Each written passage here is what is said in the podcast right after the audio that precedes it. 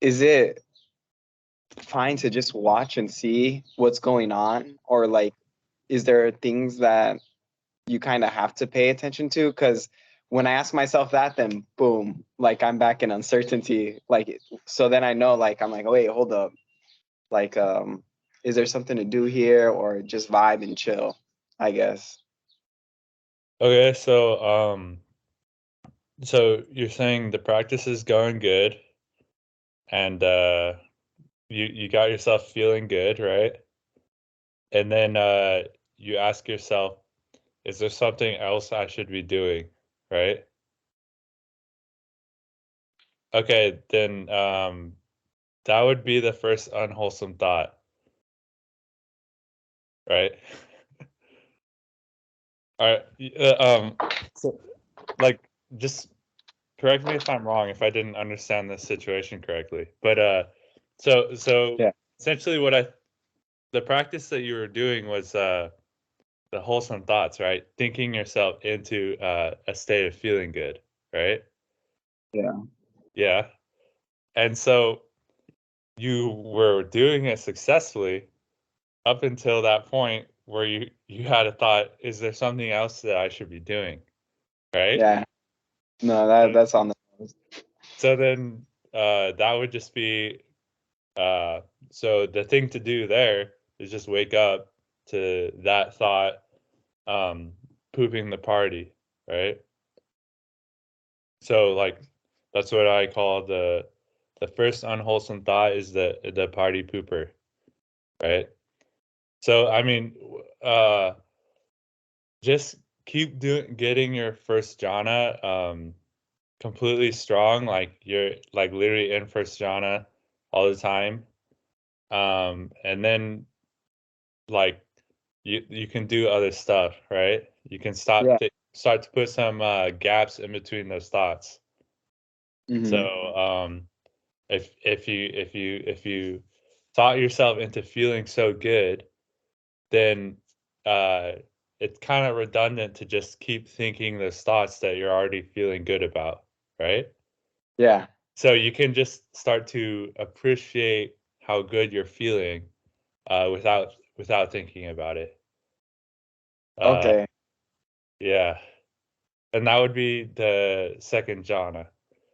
But the problem is, uh, if you do that and your first jhana isn't uh, strong enough, then you'll just go right back out of second jhana back into the hindrances.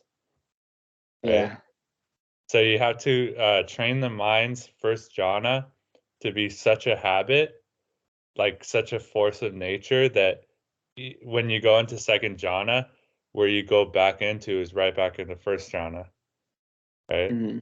So you get Yeah. like a little a little taste of uh a little taste of just feeling th- really good and then when the thoughts come back up, the first thought that comes back up is wholesome. right? yeah So that's a practice. So Okay. so so it it's not that there's not other things uh that to do or that will happen in in the development of your practice is that the thinking oh there's something else that I should be doing is a- an it's an unwholesome thought Mhm. because there's really nothing else that you should be doing. yeah just chilling Yeah. I mean, No. ultimately, that's what you're doing is just chilling out. Like it's it's the same thing in the beginning that it is in the end. Like Yeah. you like uh it's just different progressions of of nibbana. So uh to get from hindrances into first jhana, the the hindrances have to have a cessation, right? Mhm. So in that sense, that's uh, a sort of nibbana to attain first jhana, and uh, um, there's all kinds of energy, uh, uh, wholesome thoughts that come along with that, just because um, all the tension and all the mental bandwidth that you are dedicating to uh, sorrow, lamentation, and despair, and thinking about the past and the future, uh, that tension has been released. so there there's a real kind of outburst of uh, piti and sukha that comes along with that and uh, and mindfulness right so um have you guys taken chemistry Yeah. yeah so like when when a chemical bond uh is broken it actually releases energy right Yeah. it does so so like a lot of people think it's um the opposite like it takes energy to break the bond right but when the bond is broken energy is released Mhm. so so that so that te- that tension um uh being broken the tension of uh, any of the hindrances being broken actually releases hen- uh, energy and that energy comes in the for- form of uh of joy uh enthusiasm and uh and uh then then uh relaxation following that right uh so and you get the feeling that you can do that, which is kind of, or I can do this. Of yeah course, you'd feel that way because you have more energy now. Yeah, so like the piti hit is like kind of like a I can do it type of type of energy. Like a it's like a motivating type of energy of like yeah, I'm I'm on the right track essentially. Like this is this stuff works. I, the Mhm. meditation is working. Wow, I'm actually gladdening my mind. That's kind of the piti. And then the sukha is like um okay now that i i'm on the right track and i feel really uplifted um i can kind of let go of some of those uh some of those worries and tensions that are stored in my body right? In the form of some kind of tension and in my chest or tension in my shoulders and uh, now i can like relax and experience like a pleasant a pleasant abiding. So in the suttas it says uh he experiences a pleasant abiding. And that, that that's so it just means like your body's relaxed right? Your body's feeling good um so we want to um work on both of those uh with the wholesome thoughts all right um, Yeah.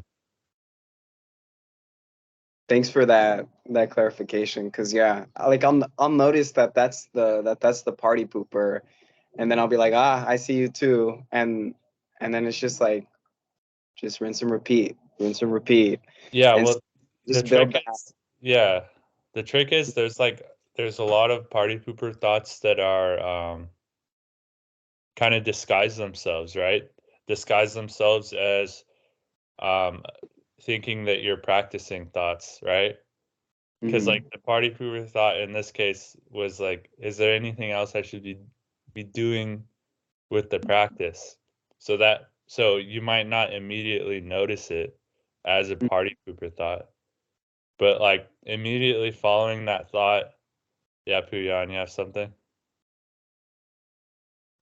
Yeah, I was wondering if there's any way that you can like incorporate that party pooper thought um into it, like kind of get that guy to join the party in a way instead of like kicking him out, you know what I mean? I don't know if you should kick him out or join. yeah so like there's different ways we can um we can skillfully navigate um an unwholesome thought but first we have to catch it. So it's not necessarily like you're try, like trying super hard to kick out of it or get rid of it. You can just reframe it right? Like uh take that thought and be oh is there anything else i should be doing right now? Yeah i should be thinking an even more wholesome thought. And then uh wow it, it back back to feeling good yeah i should be uh thinking how great um congratulations of how good my my practice is going and look look at this fruit. So like um you can answer the question of is there something else i should be doing with another wholesome thought? You know what i'm saying? Instead of compiling it with another wholesome thought unwholesome thought after that of oh am i is there something else i should be doing oh maybe I, i'm not doing the right thing and maybe and then all that doubt that um doubt that you're practicing right starts to starts to come in because it's really not the first unwholesome thought it's one unwholesome thought doesn't take you out of it. One unwholesome thought doesn't take you out of jhana. It's when it spirals, right? It's when it's one unwholesome thought uh, creates another one, creates another one, and then before you know it, there's all these unwholesome thoughts that you can't really pick out the unwholesome from the wholesome because all these unwholesome thoughts uh, took you out of jhana completely, and then now now pretty much you're you're starting from out of jhana, trying to get back into jhana, right? It's like Yeah. the the analogy of the swing.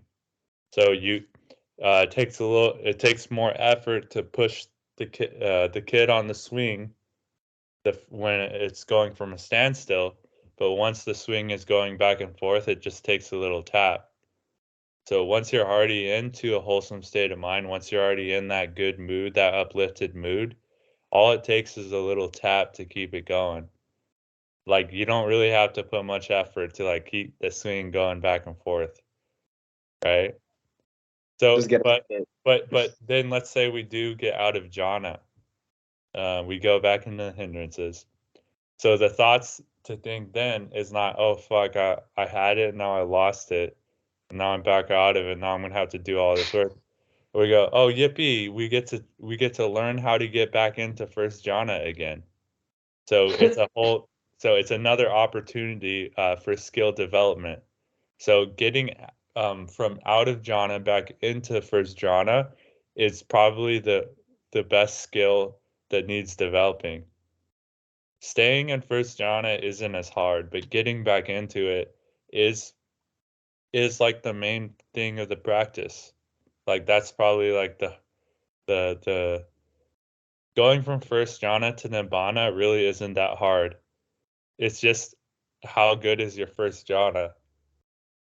So mm-hmm. it's just that how not not that you've been in first jhana, how often can you be in first jhana? And Yeah. how like like literally how often can you be in first jhana and how quickly can you get back into first jhana? Because then because then first jhana going to um uh fruition kind of just happens on its own, right? It's the same way um, you're you're gardening a, a plant. You can set the right causes and conditions. You can um, you can set the fertilizer. You can plant the seed. You can water the plant. You can make sure it's in a sunny spot. But there's nothing you can actually do uh, to force that plant to um, sprout, um, um, f- uh, flower, uh, become pollinated, uh, bear and bear fruit, right?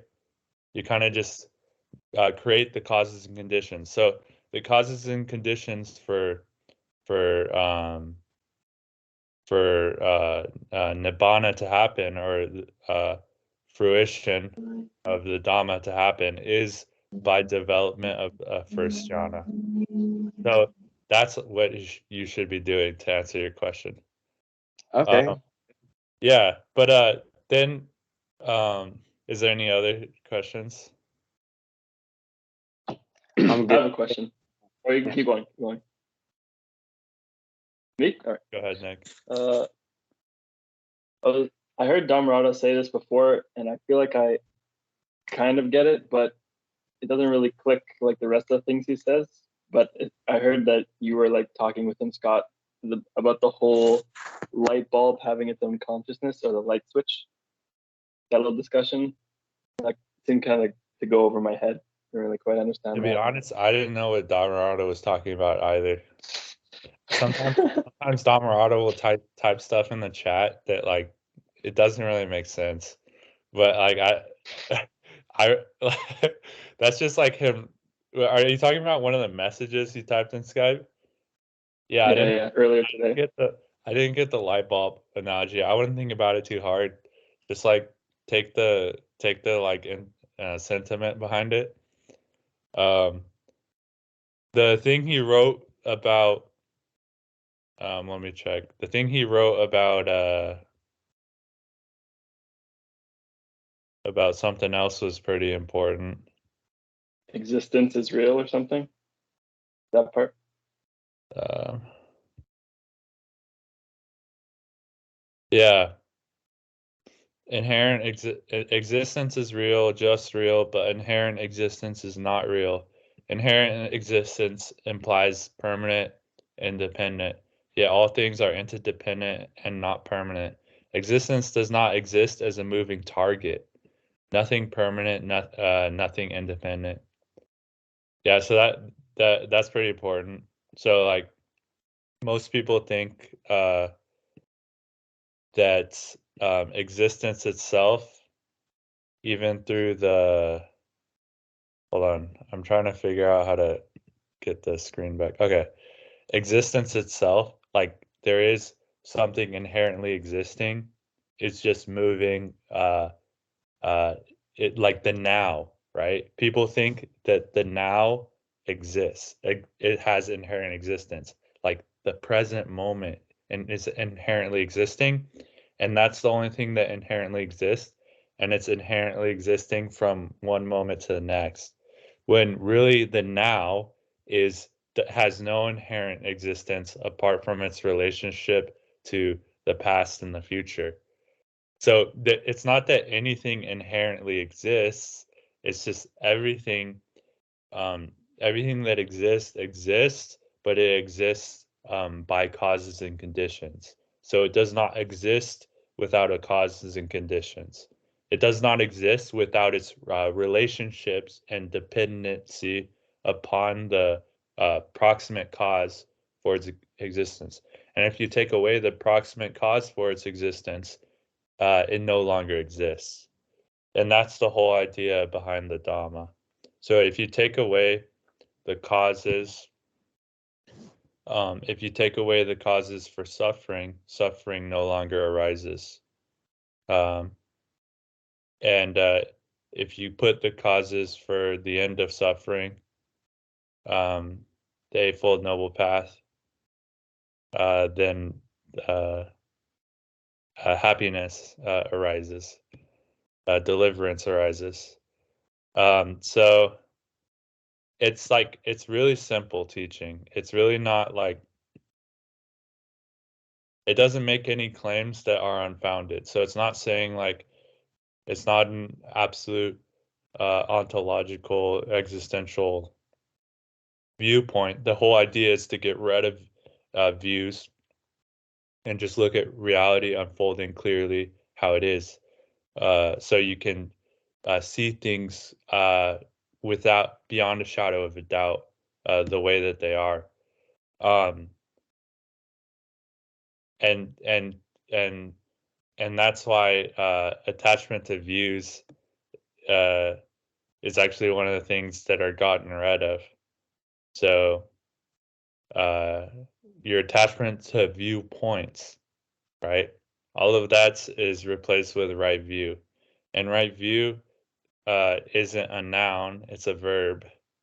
So it's actually a process of just looking, uh, viewing uh, reality as it happens. And then we could uh, develop insight in that way. Yeah, that cleared it up a lot. Thanks. Uh, does Well said. does anyone uh, have any questions about that or anything to say?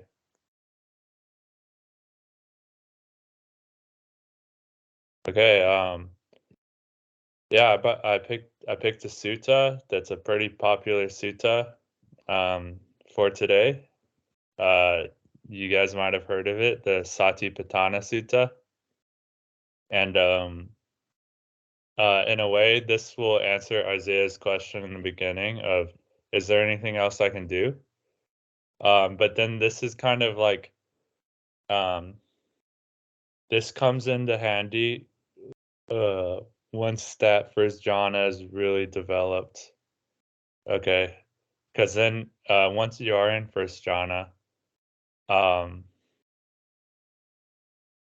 um, there's different ways you can practice the Dhamma besides uh, thinking a wholesome thought, right? You can uh, direct your mind, mind, mindfulness, or direct your attention towards certain aspects of your experience. So the the actual um, the actual three components of uh, first jhana is sometimes translated to uh, the thinking and examining thought rather than the applied and sustained thought. Dhammarato says one wholesome thought after another, but uh, another translation of the Pali, along with the Piti and Sukha of First Jhana, is the thinking and examining thought. So, so um, you can be thinking and examining our experience, um, but instead of doing it as a kind of uh, artificial uh, kind of try hard practice. We're thinking and examining our experience uh, because of the clarity of our interest for it. So we've already gotten out of the hindrances. We are, we've already gotten out of the conceptual mind about the past and the future. Um, so now we can uh, take a look around at uh, this interesting phenomena uh, of of uh, human experience uh, that's unfolding moment to moment. Um, so with that, I'm just going to start the the sutta here. All right, so this is uh, MN10, the Satipatthana Sutta, the foundations of mindfulness, and this is the sutta that uh, a lot of the a lot of the the vipassana people use um, a lot of the the mindfulness a lot of the western mindfulness people use. So um, a lot here um, is misunderstood by dharma practitioners and they're uh, not really doing it right and they're going nowhere fast. Uh, but uh, I, am gonna read it so I'll kind of explain it uh, for the for the world and youtube um, so that they can actually practice it correctly. And uh, uh, another thing is in the sutta, like towards the end, it says if you do this, if you actually do this right, like you will become an arhat within a week or something. Uh, it might be a week or like a two weeks. So it's a really powerful practice if you do it correctly. Thus have I heard on one occasion the Blessed One was living in the Kuru country at a town of the Kurus named Kammasadhamma. There he addressed the bhikkhus thus Bhikkhus, Venerable Sir, they replied. The Blessed One said this Bhikkhus, this is the direct path for the purification of beings, for the surmounting of sorrow and lamentation, for the disappearance of pain and grief, for the attainment of the true way, for the realization of Nibbana namely the four foundations of mindfulness. All right, so mindfulness is a really popular word. Um, I want to ask you guys, like, what does mindfulness mindfulness mean to you? Like, what does that mean? I'd say waking up, taking a look. Uh, that's okay. That's a good uh, understanding. Anyone else? Say for me, mindfulness is seeing things clearly. Seeing things clearly. As they are. Yeah. Yeah. So um, say, mindfulness. Oh, go ahead, Nick. I was going to say uh, seeing the mind seeing yeah seeing the mind. Yeah so seeing the mind another good one mindfulness. Um yeah mindfulness the the word itself isn't exactly like i don't i don't think it really makes that much sense mindfulness. But uh it's a translation of sati right? So sati is essentially that kind of uh that it's like that hit of remembrance. So, uh, if you, uh, when I woke up this morning, uh, 20 minutes before the Sangha call, and then I check my phone and I go, oh crap, I, I have a Sangha call I have to do. So that was like a sati. So sati is like remembering to look. So remembering to look, remembering to practice. So you may be breathing and not aware that you're breathing. Sati would be the recognition that you are breathing. So it's not that you weren't breathing, but your your mind your mind didn't recognize it, didn't notice it, wasn't mindful. So that that that's kind of that's what mindfulness means. okay, so namely the four foundations of mindfulness. What are the four? Here, bhikkhus, a bhikkhu who abides contemplating the body as a body, ardent, fully aware, and mindful, having put away covetousness and grief for the world. He abides contemplate. All right, so that's important. What are the four here, bhikkhus? A bhikkhu abides contemplating the body as a body, ardent, fully aware, and mindful, having put away uh, covetousness and grief for the world. So what that tells me is that uh, this guy who's practicing uh, mindfulness is already in jhana, right? Having put away grief and covetousness for the world. So people miss that part. So they they practice they practice mindfulness without putting away grief and covetousness for the world. So then the mind will, uh, the mindfulness will be obscured. So uh, the mind will be distracted. Uh, the the meditation will be done on behalf of a person who is grieving and suffering and a victim and trying to get rid of their suffering by practicing some kind of practice or mindfulness. So that would be grief and uh, so you have to get rid of uh, grief and lamentation first. Um, and then it's actually describing uh, jhana, uh, ardent, fully aware, and mindful. So that's a quality of jhana. So first jhana is actually comes with a quality of being fully aware, right? Wide awake. You're totally crystal clear awake to the moment. Um, it's like someone throws a, a bucket of cold water in your face Okay. Uh, you're gonna wake up, right? Yeah, you're you're gonna be out of like the fog, um, the dullness, um, right? So th- this is why uh, we emphasize first jhana so much, so that uh, we can do um, the practice of the, of the Dhamma um, more effectively.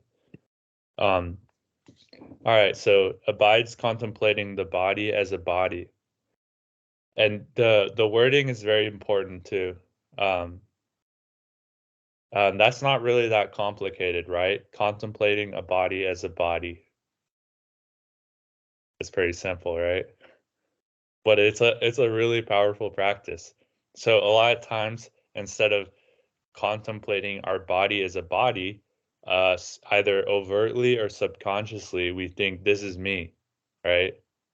We we we there's no distinction between our body and what we consider me or mine. We could think we could think this is me or we could either think this is my body. Right? Either one is um, uh, ignorant. So really it's just a body. so contemplating a body as a body. Uh, this is a body.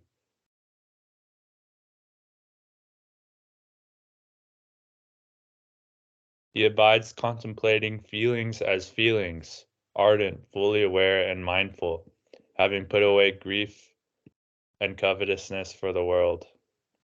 He abides contemplating mind as mind, ardent, fully aware, and mindful, having put away covetousness and grief for the world. He, he abides contemplating mind objects as mind objects, ardent, fully aware, and mindful, having put away uh, covetousness and grief for the world. All right, so feelings as feelings, right? Um, that's really important.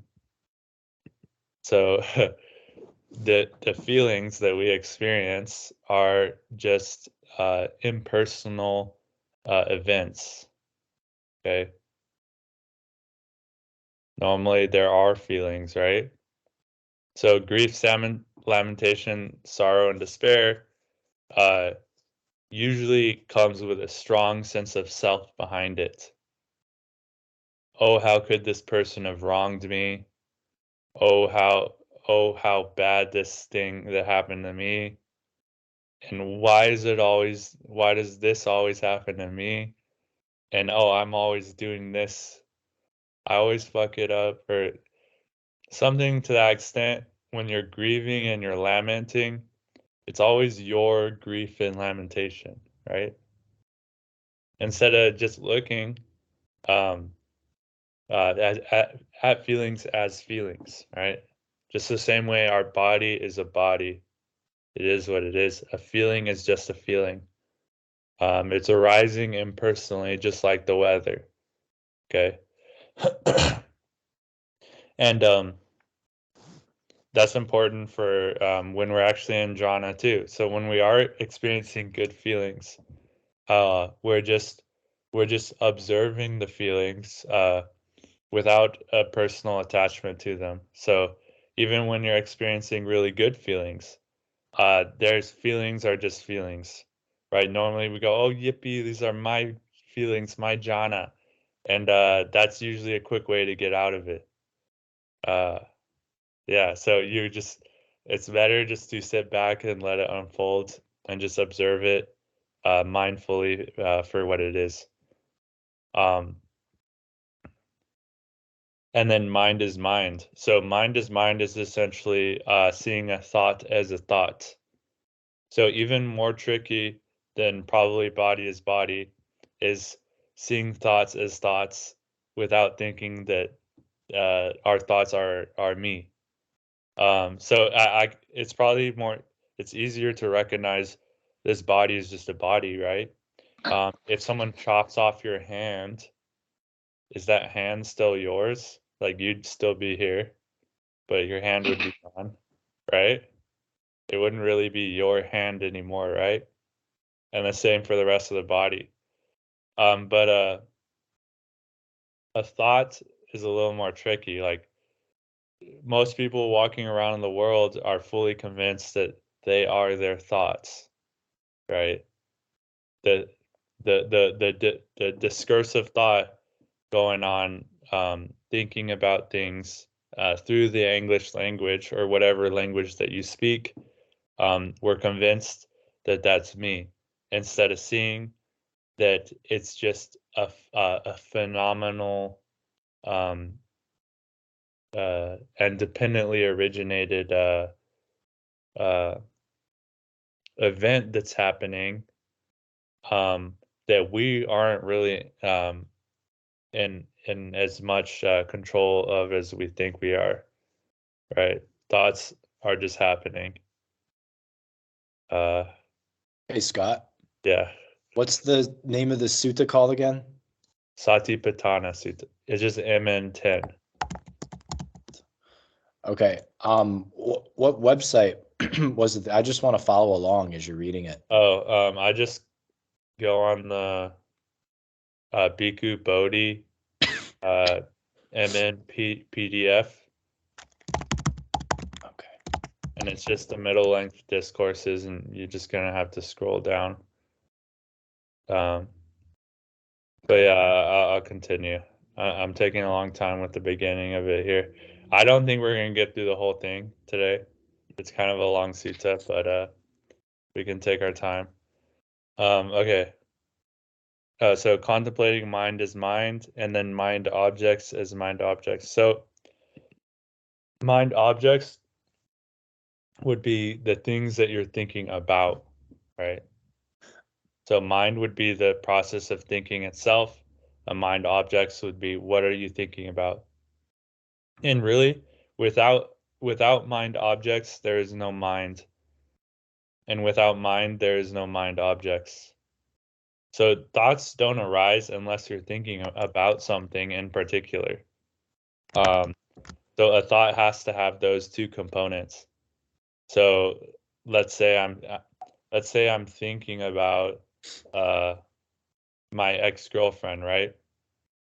The the mind would be the process of of thinking Um, and the mind object would be the imaginary ex girlfriend that I construct in my mind that I'm thinking about, right? It's a mind object. But normally we would think that's my ex girlfriend. That's that's who she really is that I'm thinking about. But that's not her. That's just something that I'm constructing, right? It's a mind object.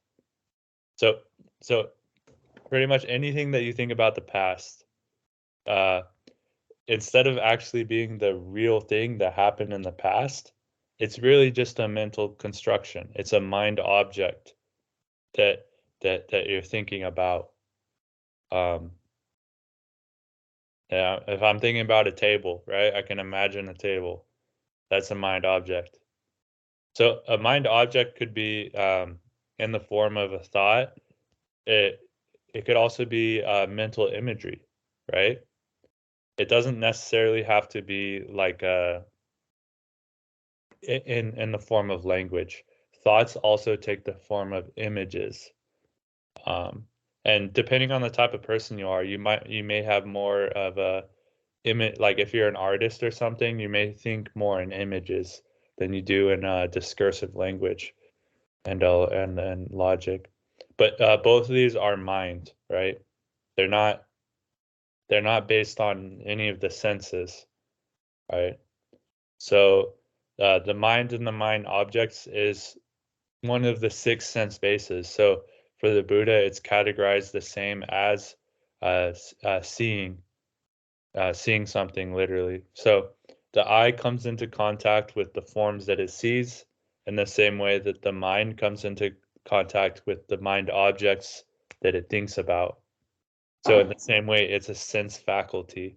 Our mind, our sight, our touch, our taste, um, our, our, our hearing, it, it's all uh, part of the six sense bases. Um, okay, so those are the four foundations of mindfulness. and then the next heading it gets on to um, contemplation of the body. And it starts with mindfulness of breathing. And how bhikkhus does a bhikkhu abide contemplating the body as a body? Here a bhikkhu gone to the forest or to a root of a tree or to an empty hut sits down um, it says having folded his legs and blah blah blah but um, I think Dhammarato talked about this. It's not like the right translation. You could just be sitting down. It doesn't. You don't have to be in a full lotus or whatever. And established mindfulness in front of him. Ever mindful, he breathe, breathes in. Mindful, he breathes out. Breathing in long, he understands, I breathe in long. Or breathing out long, he understands, I breathe out long. Breathing in short, he understands I breathe in short. Or breathing out short, he understands I breathe out short. He trains thus. I shall breathe in experiencing the whole body. So I shall breathe in experiencing the whole body. He trains thus. I shall breathe out experiencing the whole body. He trains thus. I shall breathe in, tranquilizing the bodily formation. He trains thus. I shall breathe out, tranquilizing the bodily formation.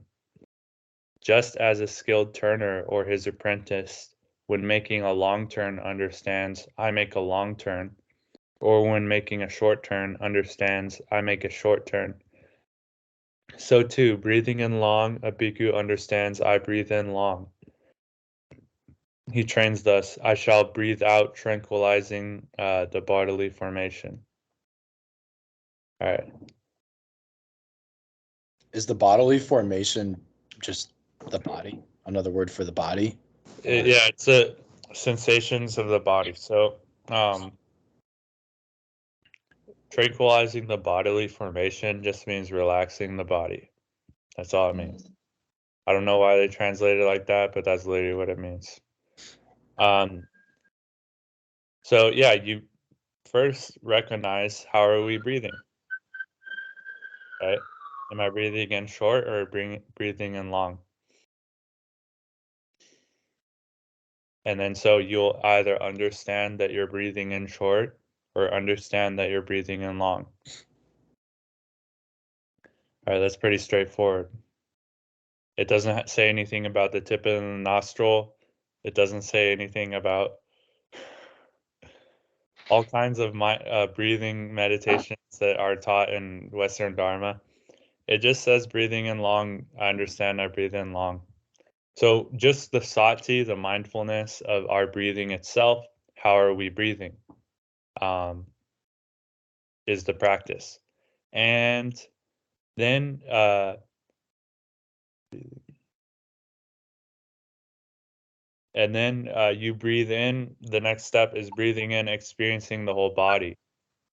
So now that we brought the mind's attention to the breath, um, we've collected the mind to um, the breath is kind of sensation happening in the body. So now we can uh, uh, bring the mind to um, the the experience of our whole body simultaneously. So, what is the posture of our body? What does our body feel like? How does it feel like for uh, the shirt to be touching your skin right now? And as you breathe, what is what does those little sensations feel like changing? All around your body, all on your skin, from your head to your toes, from the um, sensation of your butt against the, the seat, the little sensations of of the of the fabric moving against your skin as you breathe.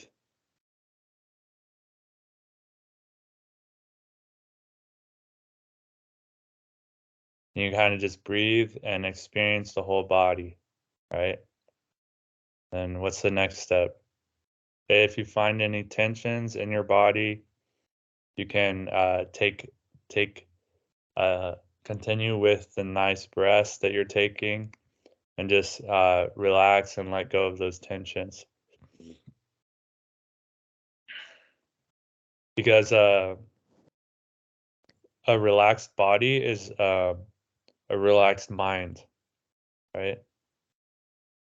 So, having put away grief and covetousness for the world, um, we stop creating tensions in the body with our mind. And so now the tensions that are still there are already there uh, we can breathe, uh, become aware of them, and then consciously relax them because we're not we're not we're no longer creating them mentally anymore. Um,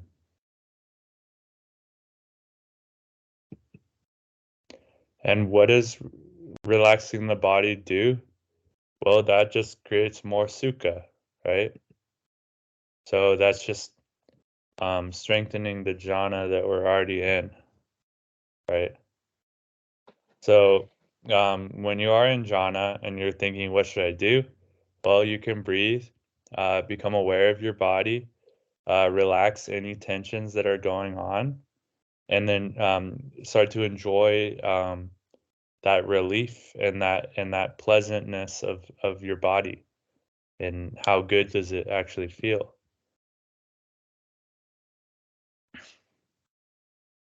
It now it goes on to the insight.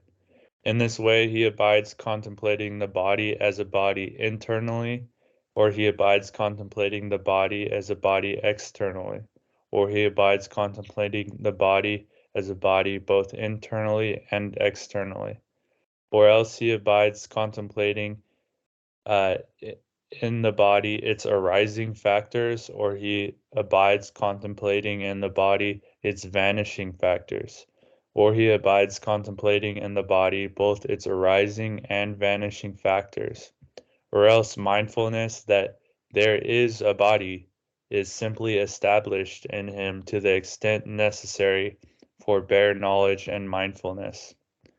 And he abides independent, not clinging to anything in the world. That is how a bhikkhu abides contemplating the body as a body.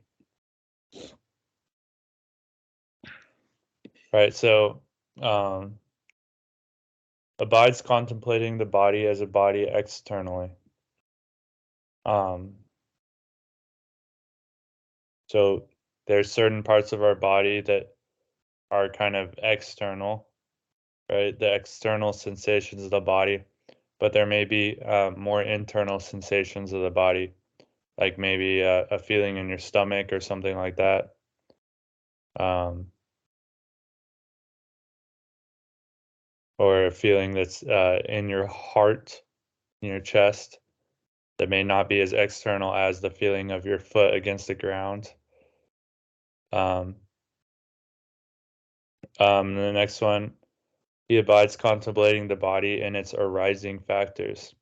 So um, you're actually, now that you're in a clear state of mindfulness and you're um, staying with the sensations of your body, and you're staying with the sensations of your breath, you can actually see um, that these sensations um, are arising and vanishing. So the the sensation, in in other words, the sensations of our body are changing uh, from moment to moment. It's not it's not as if the body is a, a solid thing that isn't shifting and changing and appearing and disappearing. All the sensations of our body are appearing and disappearing. And then uh, cool thing is if you can actually appreciate um, the moments it appears and the moments it disappears uh, in the visceral sensations, you can actually get a taste of that emptiness of wow, there isn't really a solid thing that's me known as a body, but there's just appearing and disappearing sensations. And you can appreciate some gaps in between those sensations even. So that that just adds to the relief, right? That that reveals their emptiness, their inherent um their inherent non-existence. Um or their in, or their inherent dependent existence is another way to put it. Uh,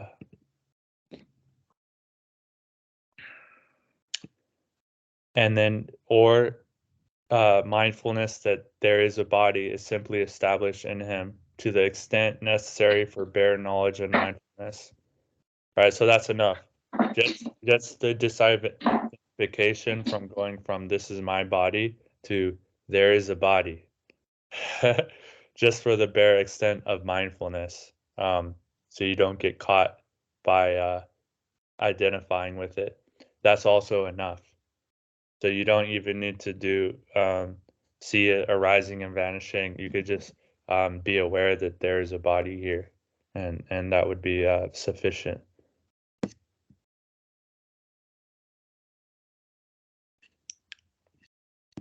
The four postures. Again, bhikkhus. When walking, a bhikkhu understands I am walking. When standing, he understands I am standing. When sitting, he understands I am sitting. When lying down, he understands I am lying down. Or he understands accordingly, however his body is disposed.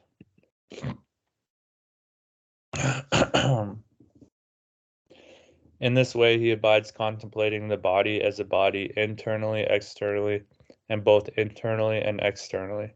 And he abides uh, independent, not clinging to anything in the world.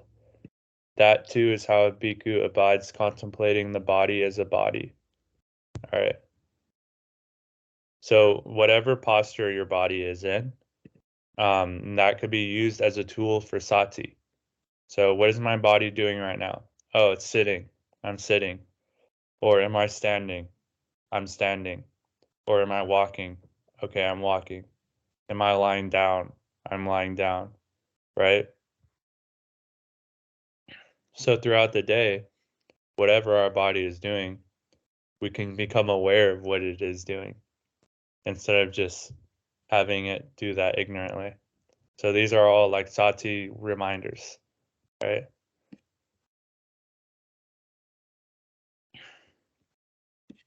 Full awareness. Again, bhikkhus. A bhikkhu is one who acts in full awareness when going forward and returning, who acts in full awareness when looking ahead and looking away, who acts in full awareness when flexing and extending his limbs, who acts in full awareness uh, when wearing his robes and carrying his outer robe and bowl, who acts in full awareness when eating, drinking, consuming food, and tasting, who acts in full awareness when defecating and urinating, who acts in full awareness when walking, standing, sitting, falling asleep, waking up, talking, and keeping silent. In this way, he abides contemplating the body as a body, um, etc., cetera, et cetera. Right. So, um, to be fully aware of what our body is doing at any given moment is also another thing um, that is wholesome. So you can continue with uh, keeping the mind in a wholesome state that way. Right. So, if I reach out to grab this cup, just just the act of instead of just like doing it habitually, like I already know how to grab the cup, so I'm just gonna grab the cup and drink, right? But what if I mindfully grab the cup? And I'm aware of the act of actually going out there and grabbing that cup, right? Or I mindfully get up from my uh, seat. I mindfully drive, right? I'm aware of each little movement that I'm doing, right? So this is what it's talking about. It's it's a skill of of all the things that we do um, sort of on autopilot. We're gonna take the mind out of autopilot mode um, and then bring it into manually doing things, because what uh, all of our dukkha is actually created is on autopilot, right? It's the ha- habitual tendencies of our mind that are uh, creating our dukkha for us. So the the more we take the mind out of autopilot mode into fully aware mode, fully mindful mode of what is going on here in this moment, right? What is my body doing in this moment? That's all the less bandwidth that your mind can be uh, grieving, lamentating, uh, sorrow, and despairing about the past and imagining things that aren't uh, that aren't here right now, right? That make us suffer. Uh, okay, this one. I'm gonna be right back. I'm I'm gonna get some more water and uh, I need to blow my nose. But uh, uh, feel free to talk amongst each other while I'm gone. I was gonna ask uh, Scott, um, like if if someone happens to be addicted to something, and um, do you think it would help to like do that thing while you're um, I don't know if anyone's listening, but while you're uh, okay. Yeah, so like do that thing with more awareness, I guess. Like say if you're a smoker and you're trying to quit, um, like instead of habitually grabbing a cigarette, you can put more um awareness behind it, and you know maybe you can feel the damage that it's doing or something, and somehow that could help you quit that habit. I don't know For if sure. that's probably have probably have the habit of smoking cigarettes because not because it's good for some Yeah. other reason like it's a crutch so once you start seeing that then you can see it for what it is it's a crutch yeah, it, yeah. That's Dhammarato actually has a oh, go for it Yeah, I was gonna say that that's a really good helpful thing because uh, it can help a lot of people quit stuff that they're addicted to. Dhammarato has an interesting story about a chocolate bar for addiction talks about how um, at at every point you could put the chocolate bar down. When you go to the fridge and you pick the chocolate bar up, you could put it down. When you unwrap it and it's here, you could put it down. When it's in your mouth, you could even spit it out. You could take a few chews, spit it out. So there's all these little moments of uh, that you could uh, use to wake up and uh, decide that you're gonna not let this addiction take control of your happiness. Yeah, I noticed that too because I'm I'm trying to quit uh, something myself right now. I smoke uh, weed too much, and I'm trying to quit. And I noticed that when I when I think about every little thing that I do, uh, like in the routine of smoking weed, I I'm less. Uh, I, I I don't even want to smoke it. By the end of the thing, I'm I'm more like okay, I'm just gonna relax. I'm already relaxing right now, and I'm gonna keep relaxing. And yeah, so I noticed that myself too. Yeah, so half a toke. the the weed addiction is like it's it's a psychological addiction because like weed itself isn't really like physically addicted so the reason why you keep smoking weed um not that there's anything wrong with smoking weed but if you smoke weed too much it's because there's that psychological um um thing reason why you're trying to solve that um unpleasant sensation uh, with the weed. And and the, and the thing is uh it may work um but uh smoking so much uh eventually it won't it won't work as well. So so even let's say you do decide to smoke and then you you do actually smoke be mindful am i actually enjoying this high? Like what is this high like? Experience the high fully like be mindful of the actual experience instead of just taking it for granted as smoking and then going about doing whatever you're doing like it's a habit. So be mindful oh and then you might notice something.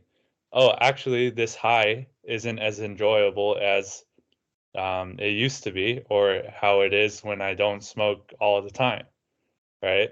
So then uh, that that can that just being aware it's not that you need to like stop doing it or force yourself to stop doing it but just be aware of what is it like to do it right because then that will give you uh, experiential insight that you may say oh i don't want to do this anymore right you might just like realize that um, it- Yeah, you hit the nail on the head. And uh, yeah, the thing that Dhammarato always says is like, stop making so many rules for yourself. Uh, Yeah. Before, when I was trying to quit weed, I would make it like a really strict rule that I can't smoke weed for this amount of time or whatever. And now I I'm more uh, just relaxed about it, and I'm I really feel the addiction starting to uh, disintegrate. So it's really Yeah. nice. Yeah. Yeah, yeah, yeah, perfect. Yeah, the normally the way people overcome addictions is they become disenchanted with the drug, right? They realize, oh, this isn't giving me the happiness that I'm actually using it for, and it's not as enjoyable as as it was. So I'm gonna stop doing it, or at least cut back on doing it. So, but that can only, but that's why mindfulness is so important because um, we won't actually um, come to realize the result of our actions unless we're paying attention to uh, what's going on as it goes on, right? We'll just kind of be in a fog of being high, and then we'll continue doing whatever uh, we were doing before without seeing that the weed itself isn't making the situation any better. Um, Yeah. um, I- yeah, go ahead. Oh, go ahead, Scott. No, I no, no, go ahead. Where's your, okay. Uh, Puyan, is that how you say your name, friend? Yeah, that's exactly right. Okay, cool, cool. Um, you're just uh speaking. You're just speaking my language over here when you talk about the weed and stuff. I mean, I think and I think that- literally, I think literally everyone in this call is a fucking major piehead. I know Nick is. Nick says what the weed. Uh, so Yeah. does Alex. yeah. So uh, this this is very valuable. um, I was I was going through this actually a couple months ago where I actually found incredible benefit from using weed with my job. I noticed I was I'm in sales and I was booking two times the amount of meetings that I usually book uh, being in sales when I took a dab before my cold calls. And what that turned into was taking dabs before going on dates and then taking dabs before I go see my family. And so I was taking six to seven dabs a day. And at some point, I started to realize the heaviness of that. Of like, oh, wow, I have to go back to the dab. I have to clean it. I have to take more. I have to uh, pay more, right? It costs money. Um, but it's kind of like what Scott and Nick said. I feel like if you're just paying attention and it just takes one time of noticing, okay, I got high, but I don't feel as good as I thought I would. Okay, that's interesting. Okay. And it's kind of like keeping this judgmental-less attitude about it all, right? Like give yourself free reign. That's what I did. I, I mean, it might work for some, might not. I don't know, but I I decided to go for it and just do six to seven dabs a day. But little by little, I have taken that down. So it went from like the next week, it went to five dabs. The next week after that, it went to four and then three and then two. And now it's like zero to one dabs a day. Um, and I notice I prefer that more.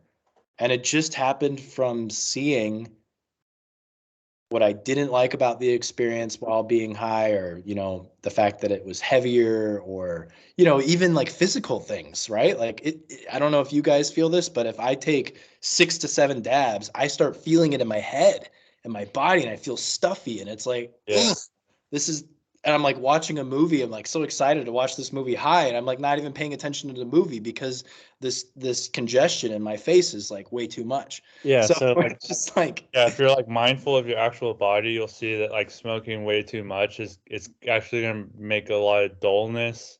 yeah, Uh, It's gonna bring about a lot of like hindrances, and uh, um, smoking a little weed here here and there to just uh chill out and relax. Um, that's different because then you know. But if you smoke all the time, it's gonna it's kind of gonna deplete your energy, um, and your your your mind won't be as sharp. Um, right, your your your mind isn't going to be as clear, right? You're not going to be able to discern things as quickly and see as clearly, which is important for mindfulness. And I think maybe the advantage that we have as practitioners over someone that might not be familiar with the Dhamma like we are, is because we we have this other thing, this this wholesome quality, this wholesome practice that has given us evidence that we can feel good without weed. And so the fact that we have even a glimpse of that, we know that there's this other thing. So it's like, okay, it's just a matter of time. We're gradually using other things less and less to be okay. Yeah, Someone that doesn't have access to the Dhamma might be, I don't know, I, I kind of think back to the time when I used to smoke and I didn't even know anything about the Dhamma. I would just smoke and smoke and smoke and smoke. And we would still see those hindrances and those unwholesome qualities, but we would just, we wouldn't, we'd be ignorant about it. There's nothing we can do about it because we don't know the Dhamma. So I'm just like, oh, well, let's get high again. but like, you just come to realize, okay, it just doesn't feel good. yeah, good. you can get high. You, you can, you know, like actually getting into jhana and getting into these states is, um, it's like getting high, but I would say it's like I would say first jhana is closer to a cocaine high than it is like a like a weed high. You know, it kind of wakes you right up. I've done cocaine, so I can't it comment. gets- I don't know. so so for first jhana it gets you feeling alive. It gets you feeling good to be alive right? This is why people uh, this is why charlie sheen does cocaine right? So we're doing we're doing the same thing but we can actually we can actually get ourselves into that state uh, with the power of our own mind which is fucking amazing. So highly highly recommend uh you know these types of thoughts of how good does it actually feel to be alive and like wow i'm alive right now. Look at this experience. Isn't this amazing? Right? All of this i mean you might feel this if you go to some like national park and like you see some huge like waterfall or some magnificent magnificent landscape you might have that moment of wow i'm alive right now. I'm really i'm in the thick of nature. I'm like an I'm like i'm an animal um just completely in the moment um and this moment is invigorating right uh so these are the kinds of mind states that uh intentionally uh we're trying to evoke uh with I the was gonna say, uh, Scott, yeah uh, do you see a distinction in like telling yourself that and actually feeling that? Like, you, you know what I'm trying to say? Like, I might just say right now, oh, it feels so great to feel alive. But there's sometimes where I just, I feel that naturally, you know, it's just, I'm kind of just saying it in my own head naturally. And, Yeah, uh, So, yeah, so, so the thing is, like, uh, when it happens naturally, uh, that's a more authentic version of it, right? But what we're trying to do is trying to create the conditions for it to happen naturally uh, more often, right? So yeah, it's not this experience isn't really foreign to anyone. It's just that um, us who practice the Dhamma get to enjoy it more right? Everyone has experienced moments of feeling alive, right? And when it does happen naturally, it just kind of comes over you, right? So what we're gonna do is actually make sure the mind is is uh is is wholesome and pure so that this kind of feeling can come over us more, right? Because what takes us out of this feeling is a lot of the unwholesome activity of our mind that uh, we an untrained mind just lets um, um, lets go by and like kind of allows um, all these kinds of uh, thoughts that actually make shitty feelings come over us go by. So if we if if we get rid of those thoughts, um, it's not that we have to artificially create the experience of being alive. We are alive, right? So um, if we if we get rid of all the shit that's distracting us from from being alive, we can enjoy it more.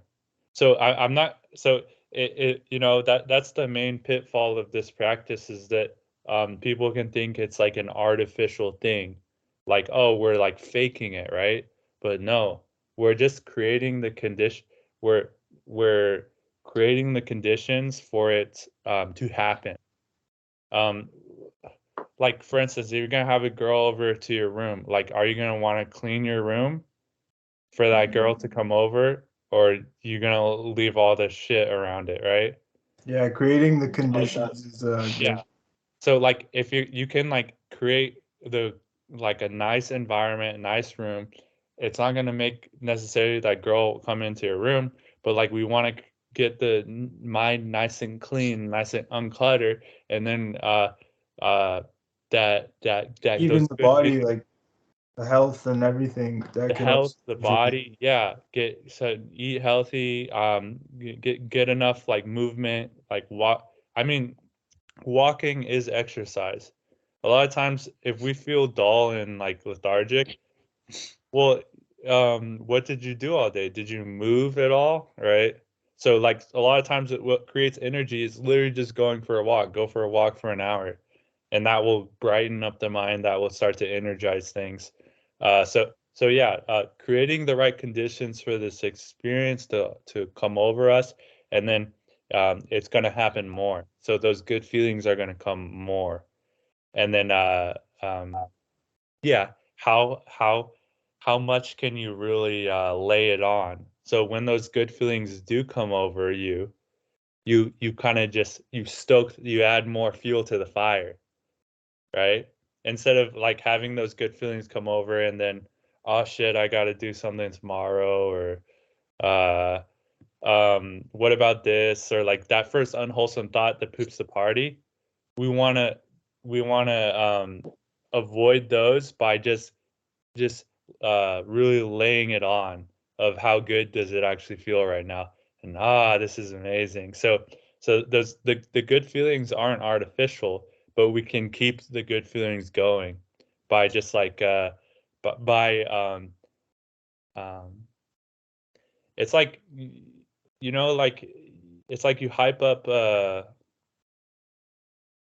if you like hype up a dog right? You how do you like get a dog really excited? You're like "Ooh, yeah doggy and you're like you get you you come at it with all this energy and like you give it all this like uh pets and stuff and the dog will just start jumping around and be all excited so like we do the same thing with the feelings right? So we just we hype them up with like even more wholesome thoughts like even more like even better wholesome thoughts. And then uh you can experience uh um, um even better states of uh consciousness.